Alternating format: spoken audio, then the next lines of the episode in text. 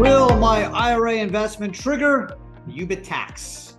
Hey everyone, Adam Bergman here, tax attorney and founder of IRA Financial, and welcome to another episode of Ad Bits. On today's podcast, I'm going to be reviewing the UBIT tax and specifically address whether an IRA investment would or will trigger the UBIT tax. And this is obviously a pretty nasty tax, as you will learn it can go up to 37% at a very, very low income threshold at approximately 15 or so thousand dollars. And it can turn a really tax friendly, at least perceived tax friendly IRA investment into, uh, you know, pretty much tax nightmare with a 37% tax. So it's important to understand the UBIT tax.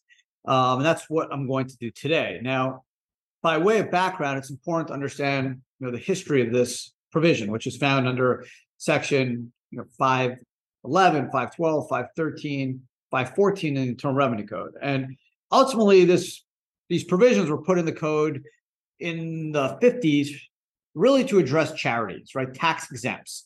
The whole idea of unrelated business income tax was to stop a charity from running a business and not paying tax. Or in another way of putting this stopping a business to set up a charity and run their business through a charity and never pay tax, right? Congress was worried that people, companies like McDonald's or GE would set up charity arms and run their business through a charity. And because they're a 501c3, be exempted from tax. So they put these rules in effect.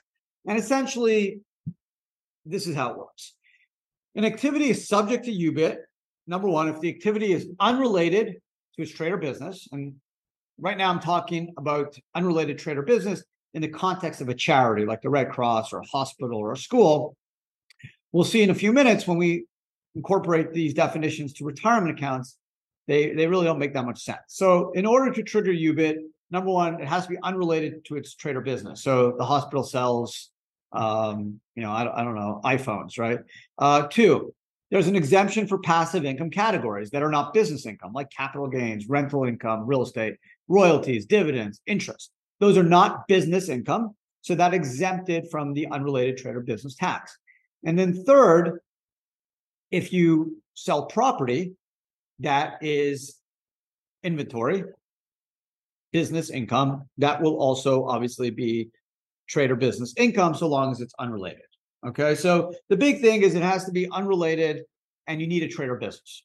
All right. If it's passive, like dividends, royalties, interest, capital gains, real estate rental income, you generally do not have UBIT, right? So it's it's kind of not super difficult to, to incorporate these definitions for tax exempt charities, right? Like if a hospital, as I mentioned, sells bicycles or cars or parking spaces, that's not really related and it's unrelated to its purpose of saving people's lives, right? Just like if a school um, start selling, um, I don't know, um, cars, right? It's unrelated to its exempt purpose, and that should be treated as business income.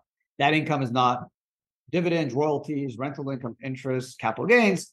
Um, it would be a business. Now, what happens if you sell products like widgets, but it's not a business? It's a one off sale. Well, the idea is that since it's not business income, there's no trade or business, that income should not be subject to UBIT. Now, in the case of a charity, generally they're not they're either in a business or not. They're not just like selling one or two things. They're either selling, you know, thousand candy bars or you know, thousand sets of flowers. They're not just selling, you know, uh, a watch here and there. So in the tax exempt world, UBIT is pretty um, easy to spot. When it comes to IRAs, IRAs are taxed like charities, right? 501, they're not 501c3s, they're 501 trusts. They're tax exempt, right? That's one of the big advantages of investing through an IRA is you don't pay tax on the income generated by the retirement account. So unfortunately, they're treated as trusts, 501. So they're thus pushed into this UBIT tax regime, even though I don't think the intent was for retirement accounts to be subject to UBIT, but they are. So the problem with applying the UBIT tax rules to IRAs is IRAs don't have an exempt purpose, right? What's unrelated trade or business? What's unrelated to its exempt purpose? IRAs don't have an exempt purpose, right? They're not a hospital, they're not a school, they're not a church. Their only job is to generally grow their account for their account holder. So, what's unrelated? Doesn't really work. The definition doesn't make sense. And it doesn't integrate correctly into the definition of a retirement account because it doesn't have an unrelated exempt purpose. However, we're stuck with this regime for better or worse, or definitely for worse. So if you have a self-directed IRA, what are the three types? And I'm, I'm summarizing all this from section 5, 11, 12, 13, and 14 into three categories of exempt transactions. So you can't do leverage with real estate. There is an exemption for 401ks. But if you use leverage for real estate, you're going to trigger unrelated debt finance income based off the percentage of debt used, which is subject to the UBIT tax. Leverage to buy stock, that's number two right? And then the third, if you invest in an active trader business, right, a restaurant, store, uh, software company that's operated through a pass-through entity like an LLC. Why do I say pass-through? Is because corporations block UBIT. That's why if you own Apple or Google stock or any publicly traded stock for that matter, you're not going to have to deal with UBIT, including REITs, mutual funds, ETFs.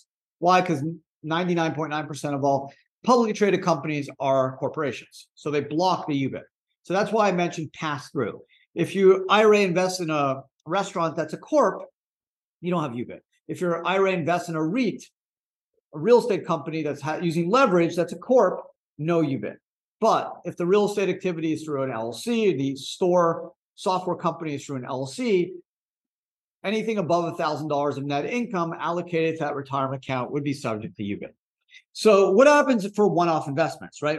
Remember I said you let's say you sell some widget, right? Maybe you, you sell not a collectible, but maybe you sell a car, right, or a watch. Uh, not an antique watch, but you just want to sell. You, you buy Rolex and you sell it. You buy a, a Tesla and you sell it. Your IRA is not in business. It's just you know a one-off transaction. Is that subject to UBIT? And and the answer is probably not because it's not a trader business, right? It's the same with crypto mining if your IRA is engaged in crypto mining passively, you know, you maybe have a couple computers with a um, basically a game card, and uh, you're just kind of mining passively, barely making any money, but you are trying to mine.